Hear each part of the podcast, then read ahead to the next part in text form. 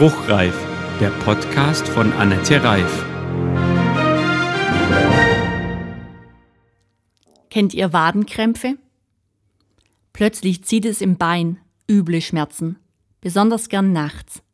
Unschön. Und was macht man dann? Reflexartig greift man hin, massiert und versucht, den Krampf zu lösen. Ähnlich geht es mir jetzt 2 Wochen nach dem Wahlsonntag, beziehungsweise nach 1,5 Jahren Wahlkampf. Oder Wahlkrampf? Nachdem im Landtagswahlkampf die beiden Grünen Sonja Reisp und Jens Metzger nur haarscharf den Einzug in den Landtag verpasst hatten und wir Grüne im Bund Anfang des Jahres sehr gute Prognosen hatten, waren wir lokal voller Hoffnung, dass es klappen könnte. Klar, es wäre ein Wunder, das habe ich immer gesagt. Aber ich habe auch gesagt, Wunder gibt es. Auch weil ich von EntscheidungsträgerInnen, NetzwerkerInnen, MandatsträgerInnen im Wahlkreis positives Feedback erhalten habe. Das finale Ergebnis kam dann so überraschend wie ein nächtlicher Wadenkrampf. Unschön.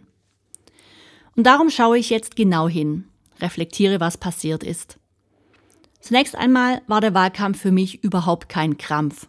Ganz im Gegenteil, es hat mir richtig Spaß gemacht. Es war super abwechslungsreich, von Terminen bei großen Firmen, kleinen Handwerkern, über politische EntscheidungsträgerInnen bis hin zu Menschen im Ehrenamt war alles vertreten. Und parallel zu diesen Terminen natürlich der direkte Kontakt zu den Wählerinnen und Wählern am Marktstand, auf Podien und beim Haustürwahlkampf. Apropos Haustürwahlkampf, auch da habe ich jetzt nochmal genau hingeschaut.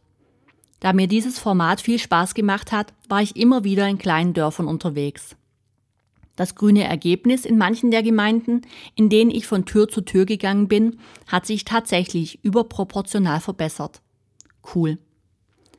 Als roter Faden zog sich durch meine Gespräche und Begegnungen eine Sache. Wenn Menschen sich von Herzen engagieren, für eine Sache kämpfen, egal ob im Ehrenamt oder im Beruf, dann entsteht Wunderbares. Danke, dass es von Schenkenzell bis nach Irndorf, von Durch bis Renkwieshausen viele solcher Menschen gibt und ich sie kennenlernen durfte. Der direkte Austausch mit den unterschiedlichsten Menschen war natürlich manchmal auch eine Herausforderung. Die Sorgen und Nöte sind ganz unterschiedlich und somit eben auch die Erwartungen an die Politik. Da blitzschnell umschalten zu können, hinhören und zuhören, Fragen beantworten und Anregungen aufnehmen, von grüner Politik überzeugen und dabei mir selbst treu bleiben. Spannend, aber auch gewinnbringend. Nun bleibt für mich die Frage, warum haben so viele Menschen im März noch grün gewählt, im September aber nicht?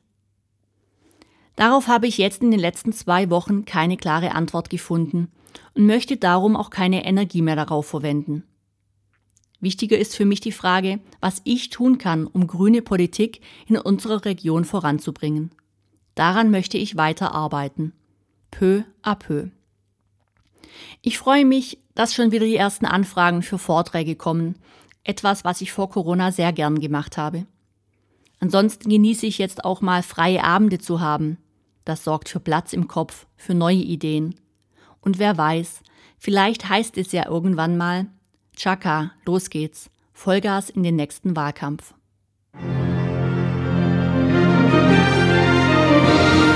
Das war Spruchreif.